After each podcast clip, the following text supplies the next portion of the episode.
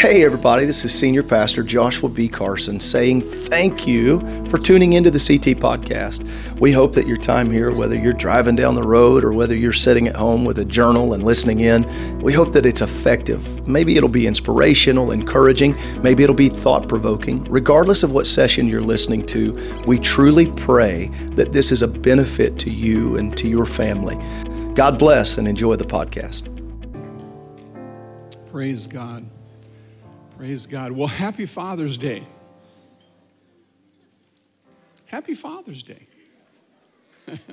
I hope it's a great day for you and for all of you fathers. And um, looking forward to a good time here in the Word of God. So, today we are working on a lesson on forgiveness. We're in a series this month on forgiveness. and Pastor Carson has given me the freedom to teach whatever I felt. And so I kept the theme, but I have a very different lesson from what came in the lesson. But when I got the lesson sent to me by Sister Ladusta, I think it was, she said the lesson, it was entitled 70 times 70. And I'm thinking, maybe Dave Brown needs more grace than the Bible is. I don't know if that was a Freudian slip on Ladusta's part or not. I'm not sure that it was her, but so I got that email from. But hey, if it needs to be 70 times 70, so be it. I think that's the spirit of what the Lord was talking about. I'd like to give a little shout out to um, my father in law. He's not my father, but he's my father in law, Brother Coogan, George Coogan. Appreciate you, love you, sir, respect you. And um, thank you. And I honor my sons in law, who are the fathers of our grandchildren as well Josh and Thomas. They're good men. Um, but I also want to thank Candy because she chose me to be the father of her children. So, uh, Candy, God bless you. You're, you're a wonderful woman. Also, I'd like to thank Madison and Hayden for the, um, the AV work that they have done. And I appreciate their creativeness and, and tech savvy and so on. So I'd like you to turn with me to Luke chapter 23, verses 34, and we're going to read actually several verses here. And so I'm going to dive right on in. Luke 23, 34. Then said Jesus, Father, forgive them. So I'm going to extract that three word phrase from this story here, this illustration from this time, critical time in Christian history. Father, forgive them. For they know not what they do. And they parted his raiment and cast lots. And the people stood beholding, and the rulers also with them derided him, saying, He saved others, let him save himself, if he be Christ, the chosen of God. And the soldiers also mocked him, coming to him and offering him vinegar, and saying, If thou be the son, the king of the Jews, save thyself. And a superscription also was written over him in the letters of Greek Latin, and Hebrew, this is the King of the Jews. So, several verses, there are several sentences about things that Jesus was going through right then that he was saying, Father, forgive them. But I would propose to you that we can't simply look at the characters that were standing around the cross and say, Jesus must have been looking down at them saying, Forgive this one, and forgive this one, and forgive that one, and forgive the person with the hammer, and forgive the one with the. I suppose, and I propose, that he was looking down a timeline to you and to me, saying, Father, forgive them. Because my sins nailed him on that cross as every as much as every much as those nails did. Father, forgive them. I'm one of them.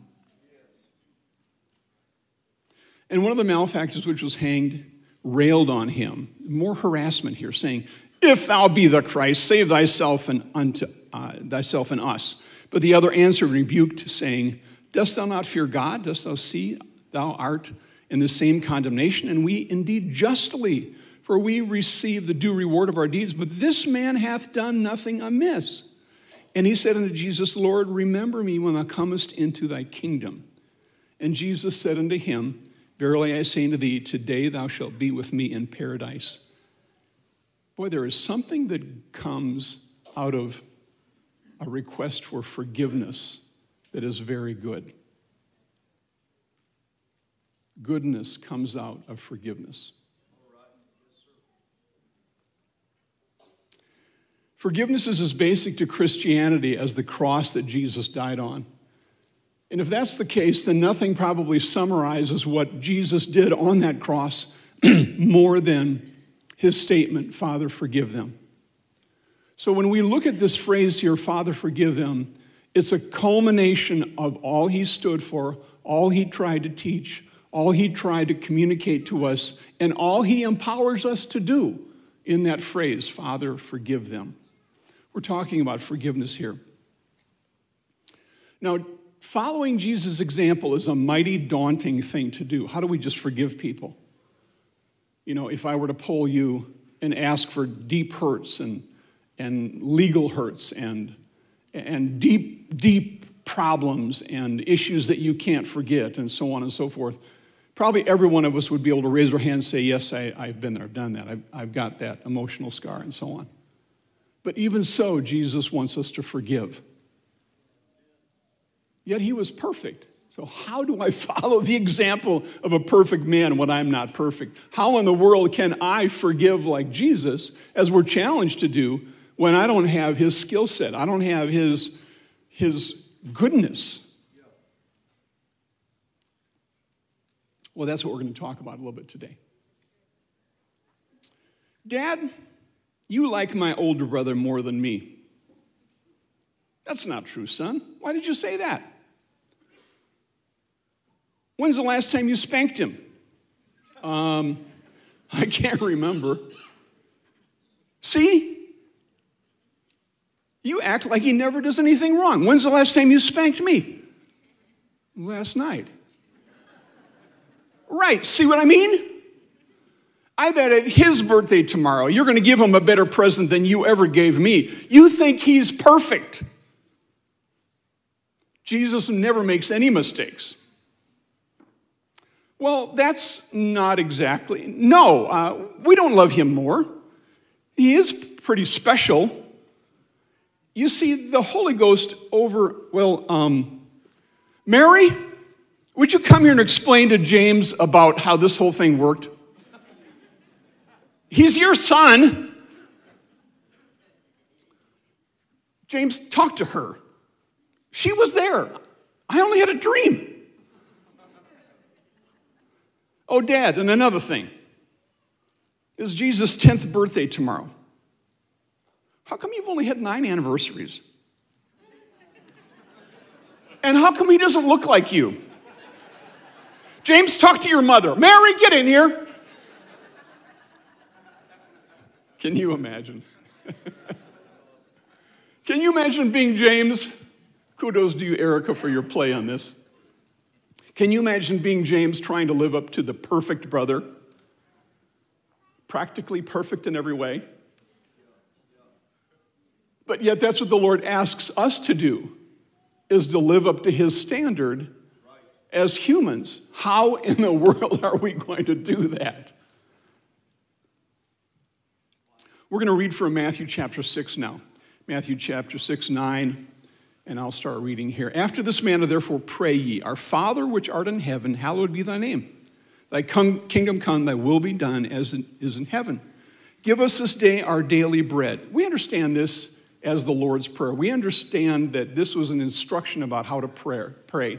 Maybe the, the themes of prayer, not so much the literal quoting of this verse, these verses, although that's fine.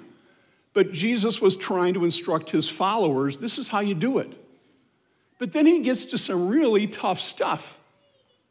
He says, and lead me lead us not into temptation but deliver us from evil for thine is the kingdom and the power and the glory forever and if ye forgive men their trespasses your heavenly father will also forgive you but if ye forgive not men your trespasses neither will your father forgive you your trespasses. Wow. You know, when, when things need to be said clearly, the Bible says it clearly. And the Bible says if we don't forgive, we'll not be forgiven. If I were to ask you for right now, is there somebody in your life, your mind, your memory that you haven't forgiven? If a name or a picture flashes to the front, do a little introspection thinking, do I need to work on this a little bit more? Because it's possible, it's absolutely true that if there is unforgiveness in our hearts, that automatically invalidates our ticket to heaven. God help us. So I'm trying to be as practical as I can here because I want us all to get to heaven. And we can all get to heaven. God's made a way, He's got a provision, He's got a plan. So hang in, we're going to talk about this. We're going to look here at challenge number two. How often should we do this forgiveness thing? Luke 17, 4.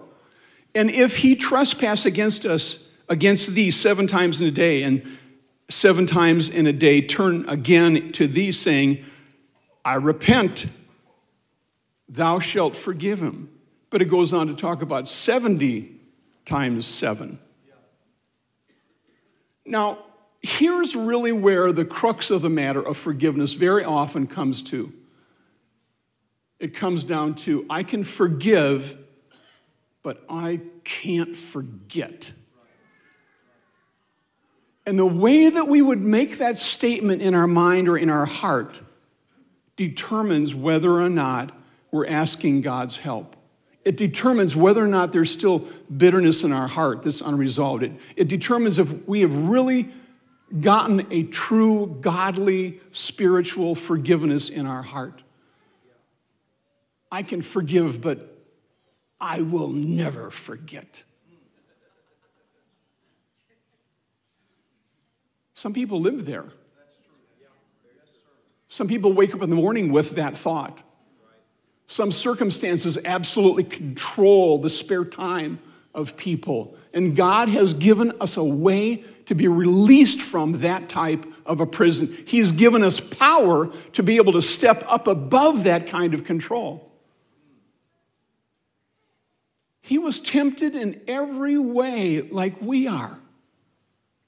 On the cross, and people are mocking him when he's down, so being kicked when he's down, whipped when he's down.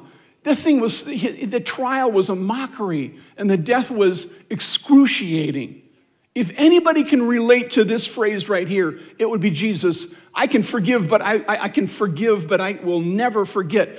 But while Jesus was on the cross, he forgave even before he had enough time to forget.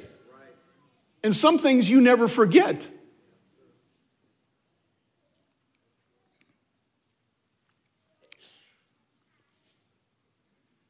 That's number 62, kid. That's number 63, kid. That's number 64. You're getting close, buddy. Yeah, but we got to multiply times seven, Dad. Ah.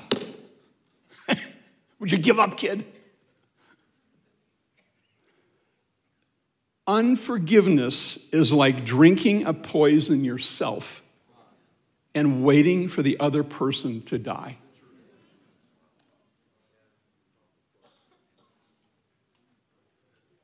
Let me say that again. Unforgiveness is like drinking poison yourself and waiting for the other person to die.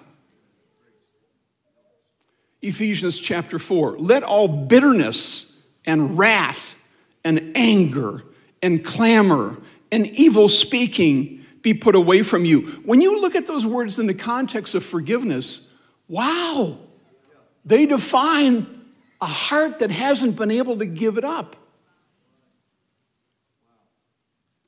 And be ye kind one to another, tenderhearted, forgiving one another, even as God, for Christ's sake, hath forgiven you. Now, what are the, what are the benefits of, of forgiveness? Doing a little bit of research, and I came up with the first website, ironically, wasn't even a religious website, it was the Mayo Clinic. And they said, yeah, you can read that. They said, this is obviously not religious, this is strictly physical strictly medical. Forgiveness will have, help you have healthier relationships.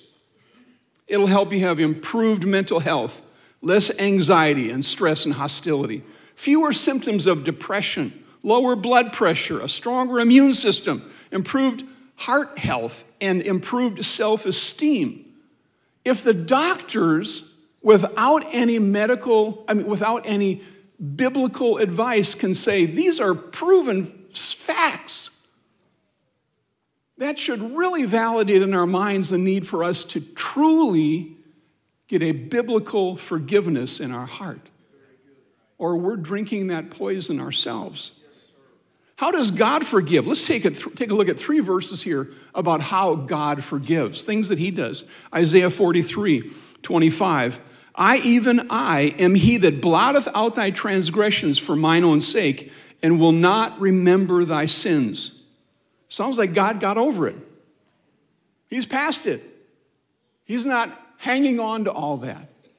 Psalm 103 12. As far as the east, I thank God. As far as the east is from the west, so far hath he removed our transgressions from us. Thank you, Jesus. Thank you, Jesus. Micah 7:19 says, "He will turn again. He will have compassion on us. He will subdue our iniquities and will cast all their sins into the depths of the sea." All of those verses talking about Jesus taking, controlling, getting rid of, and not remembering. Again, the Lord, God here, Old Testament, his example is for us to forgive and forget to the degree that we can. But wait a second, forgetting. How can God forget? How does an omniscient God forget? This is kind of like can God make a rock so big that he can't lift it? Here's this, this circular logic that's illogical. But can God make a memory so small that he can't find it? I propose to you that in God's omniscience, He could go to the depth of the sea and He could dredge that sin back up. And He could reach into the unknown and He could probably find that sin, so to speak. But He chooses not to do that. And that, I believe, is the example of what we can and what we must do where we know the memory's there. It's laid down in the, in, in, the memory bank in our brain. It's, it's established, it's there. We can pull it up anytime we want to and many times when we don't want to. Yet, when we follow the example of the Lord, it will be I'm simply going to lock it up and not open it. I'm going to put it in that safety box. It's there, but I'm not going to deal with it. It's not a matter of not dealing with it, it's a matter of overcoming it. On the cross, Jesus said, Father, forgive them. He knew, he remembered their sins. He looked at the men to his left and to his right. He probably wasn't with them, but he knew when that murder took place. He knew when that sedition took place. He knew what had happened. He remembered that, but yet he forgave. We remember offenses. Emotions drive memories deep into our memories anger, injustice, physical hurt, character assassination, embarrassment. They're driven deeply, and they're somehow kept deep but on the top as well. Those are hard and likely impossible to forget. So then, how can I forgive like Jesus? Here's some solid practical tips for forgiving. Now, I know what I'm doing here. I, I, really do. I've thought this through and prayed very carefully. I understand this is a fun day, it's Father's Day. But here we have a series on forgiveness. And, forgot, and, and fathers, you're probably going to get a gift here. But if I could give you a gift from the Word of God, it's how to forgive. It is how to receive forgiveness. It's how to allow yourself to be forgiven by God.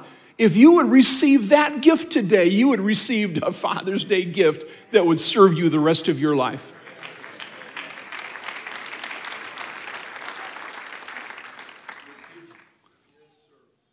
So here's some advice for fathers about forgiveness correct, but forgive. Give hope. Be in your kid's corner. Look past your own stresses and forgive. And look at the needs of your children, your, your, your, your family. Look to the needs that are eternal. And when we forgive, there's benefits to those that are forgiven, but there's benefits to us as well. Paul and Barnabas, they had John Mark with them. And John Mark was young, probably immature. He didn't um, tough it out. Maybe that would be the way I could say it. You know, here's Paul. He's been a, a night, a day in the night in the deep, and he's been beaten, and he's thinking, "Come on, punk! You can't carry the suitcases."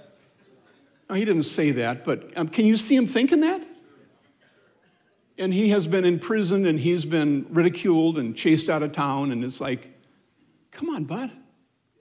And so it came time for them to take another trip, and Paul and Paul and uh, Barnabas they had a division. And here's there's several interesting things here that came about, came about this.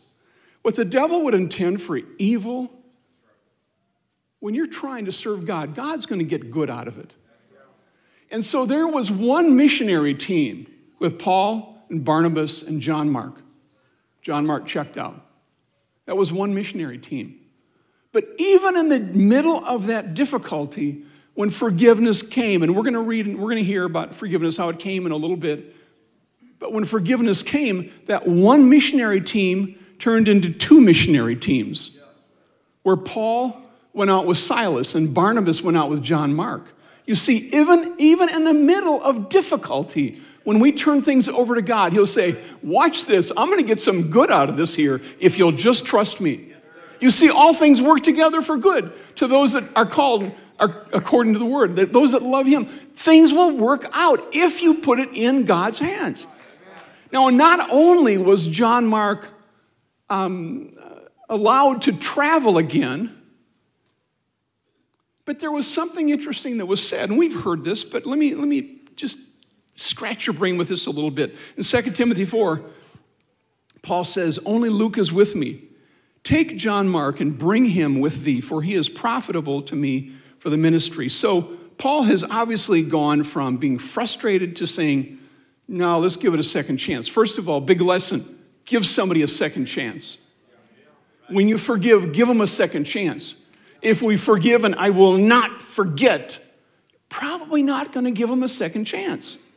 Now, there are some circumstances where we need to remember to protect our family from a certain injury. I mean, common sense, of course. We understand that. But there are times when we need to say, you know what, I'm going to give you a second chance. I want to thank God right here and, and my, my father and family for second chances.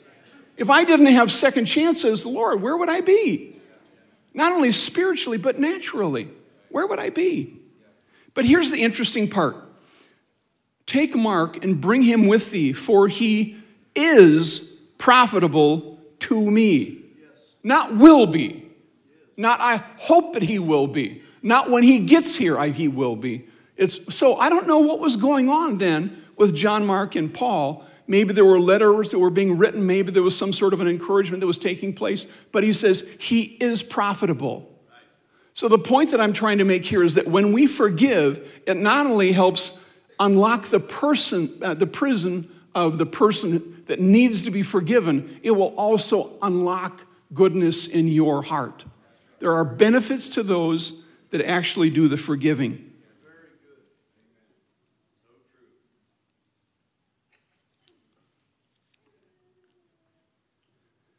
In the Lord's Prayer, we forgive, forgive them as we forgive. We get forgiveness. There's one benefit. We get forgiveness. Two, when we determine to continue to forgive, we are not captive to ongoing offenses. You know, when, when a person's guard is up and they're just really they're, they're just really ready for the next offense and ready for the next problem. Just like, just relax. Forgive them. Give them a second chance. Life's going to be a whole lot better. Forgiveness releases you from the prison of bitterness. Wow. Just as Christ is our example, we need to be examples of forgiveness to our families. When dad forgives, and the kids see it, mom sees it. That worked pretty good. Maybe we should try that. Not every sermon is preached from a pulpit. It's possible that the offenses had two sides, two guilty parties. Own up to the part that you might be responsible for. Let's take a quick look at the prodigal son. Let's take a look at the story from the porch, the view from the porch. Hey, Dad, where are you? Out on the porch, son. Again? Yeah. Looking down the road, Dad? You know I am. When are you going to give that up? When are you going to come in here with us?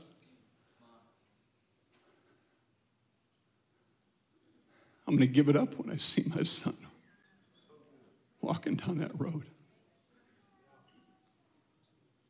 Yeah, what about me, though, Dad? I'm your son. I'm here.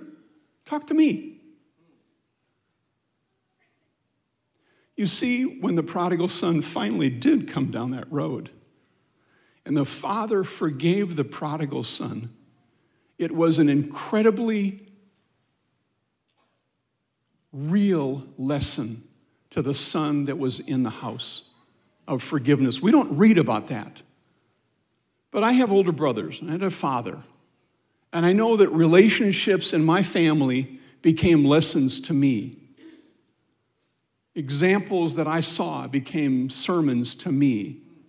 Forgiveness that I saw helped me to understand how I could live my life too.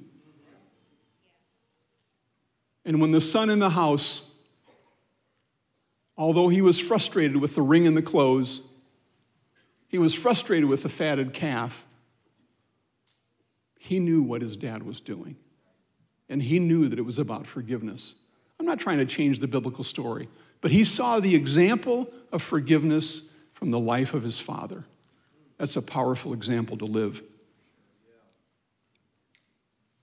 So, who benefited from that return of the prodigal? Obviously, the prodigal. But the son, the father himself, the father was released from guilt of, did I raise my child wrong? Did I offend my child?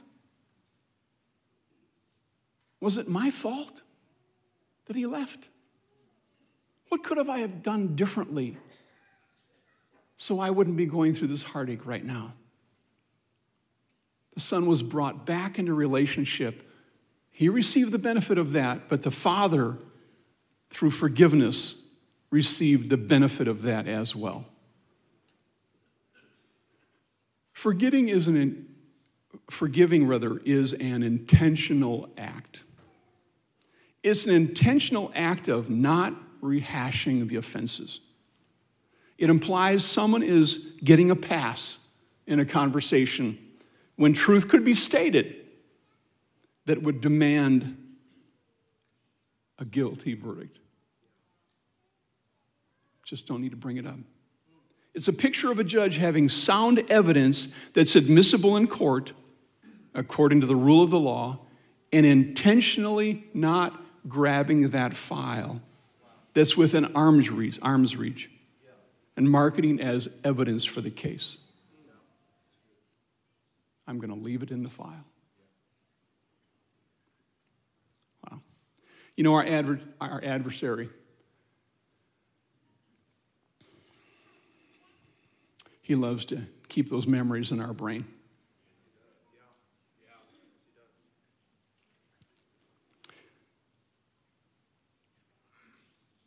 He's the prosecuting attorney. He submits the evidence. He's the accuser of the brethren. The accuser of the brethren doesn't need help. Don't get on his team. He stands before the Lord accusing day and night. Wow.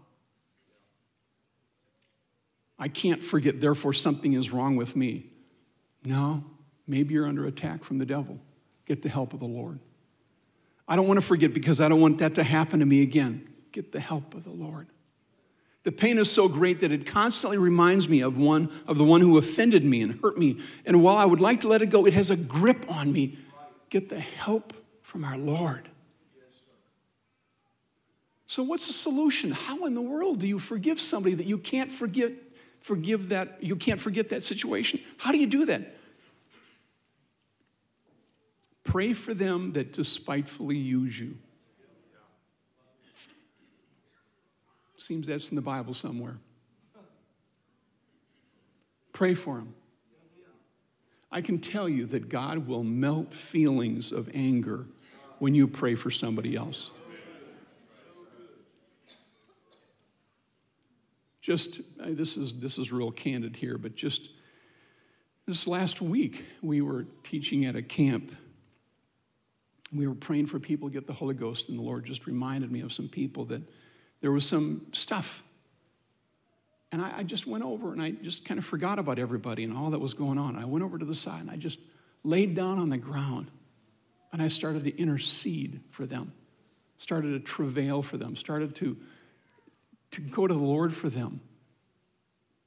Something happens, there's a switch that flips when you pray for people, for God to help them and forgive them and bless them and encourage them. Something will happen when you do that. I challenge you to try that. When you pray for somebody, it moves you from the status of being a victim to being above the problem. It gives you another position. Father, forgive them, for they know not what they do. He was not a victim of those nails. He was above that when he said, Father, forgive them. So, forgiveness. Forgiveness is a key that can unlock the door to the cell, the prison of a problem. Have you ever been in one of those um, outdoor zoos, maybe like a safari, and you're driving through in the car and the animals are all free? And it's like, at that point, who's really in the cage? I mean, really. Oh, and by the way, keep the windows up.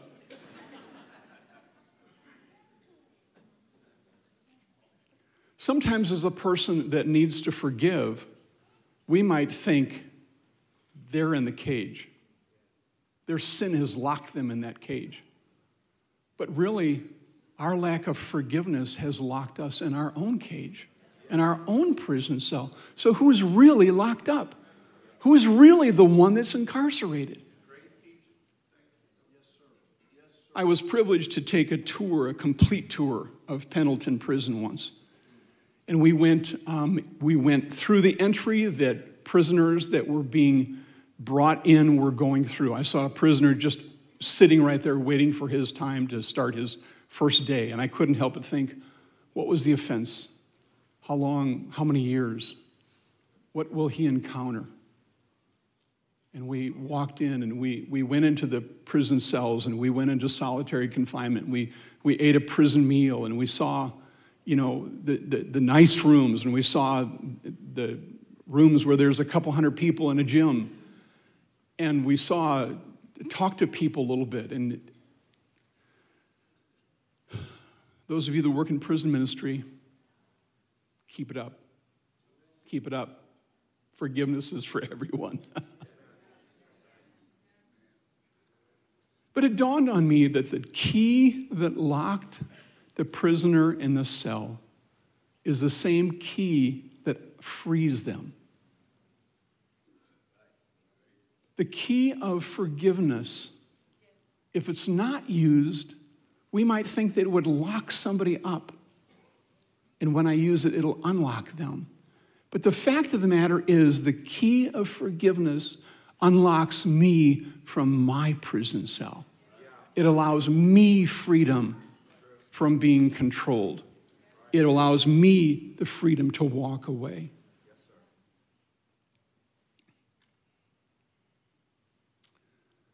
Forgiveness is a choice of the will. We choose to overlook. We choose not to dwell. We choose to love despite the offense, and so on. Here's a promise for you Hebrews chapter 10, verse 16 through 19. This is the covenant that I will make with them after those days. Now, covenant, pretty important thing. It's a spiritual contract, if I could say it that way, with God. I will put my laws in their hearts, and in their minds I will write them. And their sins and iniquities will I remember no more. Now, where remission of these is, there is no more offering for sin. Having therefore, brethren, boldness to enter into the holiest by the blood, we're able to enter. How? Because God is able to get in our heads and our hearts. He's able to do a work in our heads and our hearts. He's able to change things, and that covenant will change things. But a covenant is a promise between two parties. I need to accept that covenant and move in that area. Revelation 12, verse 10. And I heard a loud voice saying from heaven, Now is come salvation and strength in the kingdom of our God and the power of his Christ. For the accuser of our brethren is cast down. Boy, there's hope. He's cast down, which accused them before our God day and night. Now, here's the real encouraging part. And they overcame him by the blood of the Lamb, by the word of the testimony, and they loved not their lives unto the death. How did they overcome those accusations from the best accuser out there? They, uh, they overcame that by the blood of the Lamb, and by the word of the testimony. The blood and the testimony. Oh, that sounds like old fashioned Pentecost. That's what you call apostolic. I plead the blood. I plead the blood over this life. I plead the blood over this relationship. I plead the blood over this offense. I plead the blood over my mind, over my heart. When we plead the blood, what are we doing? We're saying, God, cover me with your blood and enact this covenant in my life because I want to be an overcomer and I can only do it through the power of your blood and, your, and our word. Lord, help me. Give me the power of your blood. It has covered my sin. It has blotted out my sin. I will remember it no more. But yet, what is our testimony? It's my born again experience. I am forgiven. I am washed by the blood. God's forgiveness has taught me that there can be life after an offense. He has given me a chance at new life so that others will have a new opportunity because of my forgiveness to them. So we pray for them and so on. Now, I've got a little sidebar here. I've got to do this really fast, and I will. If you love the verse, vengeance is mine, I will repay, saith the Lord, and your attitude is, sic. 'em, God. You might want to work on that.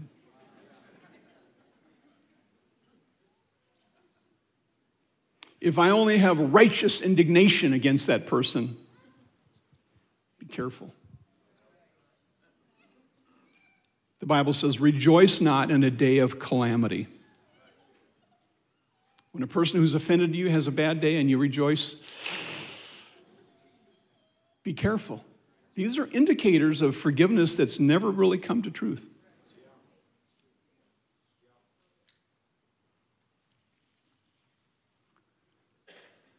It wasn't until 1905 that cars had a reverse gear.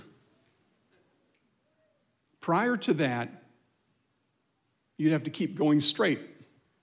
And if you drove up to something, you'd have to back it up, put it neutral, and back it, push it back. I saw a garage once that was built before 1905. Brother Foley, it's actually in, in um, uh, your neighborhood, your old neighborhood. Interesting garage. And you'd pull your car in, and there was a round table, like a lazy Susan, that the car would be on, and you would literally push the car around to get it to drive back out of the garage. Dads, Find your reverse gear. Son, help me.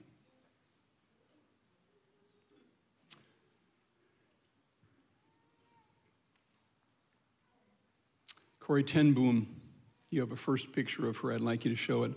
Corrie Ten Boom was um, put in prison in Ravensbrück during World War II.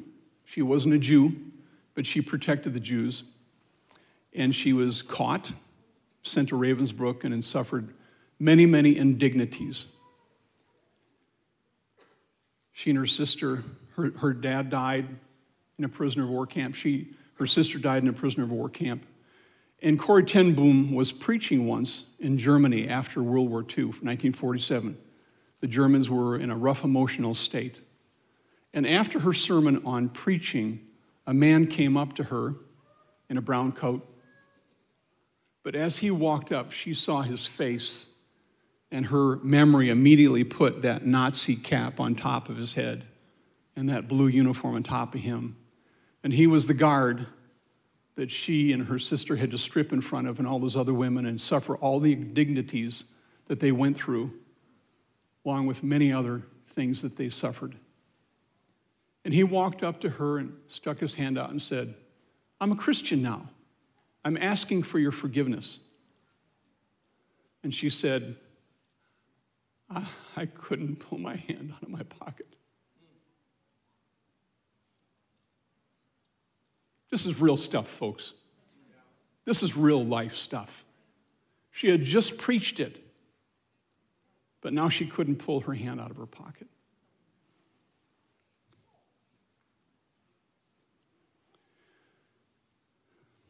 And she said, in that split moment, Lord, you hung there on that cross and you were naked. And you said, Father, forgive them. And I'm not telling this story well, I don't have time to, but she pulled her hand out and she forgave that man. Could we go to the next picture?